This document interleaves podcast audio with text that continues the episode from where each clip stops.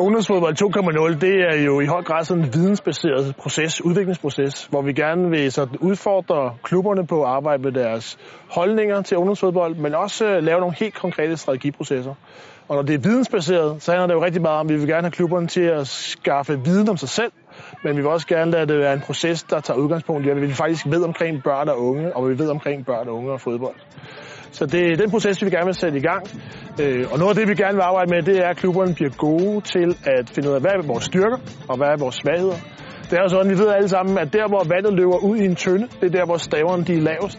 Så det der med, at klubberne bliver gode til at identificere, hvor er de lave stave henne i, øh, i vores klub, hvad er det, vi skal arbejde med øh, i, forhold til, øh, i forhold til frafald, sikre, at der er god kvalitet i alt det, vi går og laver.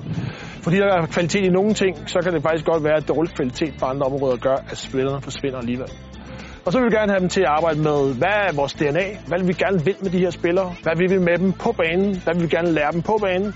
Men hvad vil vi også gerne lære dem uden for banen? Fordi her er der et andet projekt, end at bare vinde på søndag.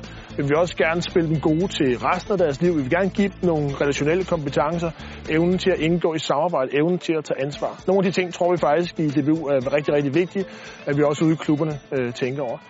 Og så vil vi gerne arbejde med at øh, udfordre klubberne til at tænke i, hvad er det gode klubmiljø? Hvad skal der til for, at de her U13-spillere, vi har nu, også spiller fodbold her, når de er U19?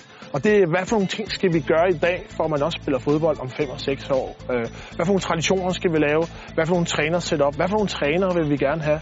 Øh, hvad vil vi gerne have fysiske omgivelser? Alle de her ting. Og for at det ikke bare skal blive snak, så vil vi også gerne give klubberne nogle redskaber til at lave nogle udviklingsprojekter, nogle helt konkrete projekter, der handler om, at hvis vi nu sætter hvad skal vi sætte i gang nu for at fastholde de U13-spillere, vi har, så de også spiller fodbold om 3, 4 og 5 år. Helt konkrete redskaber til, hvordan i alverden øh, gør man sådan nogle ting.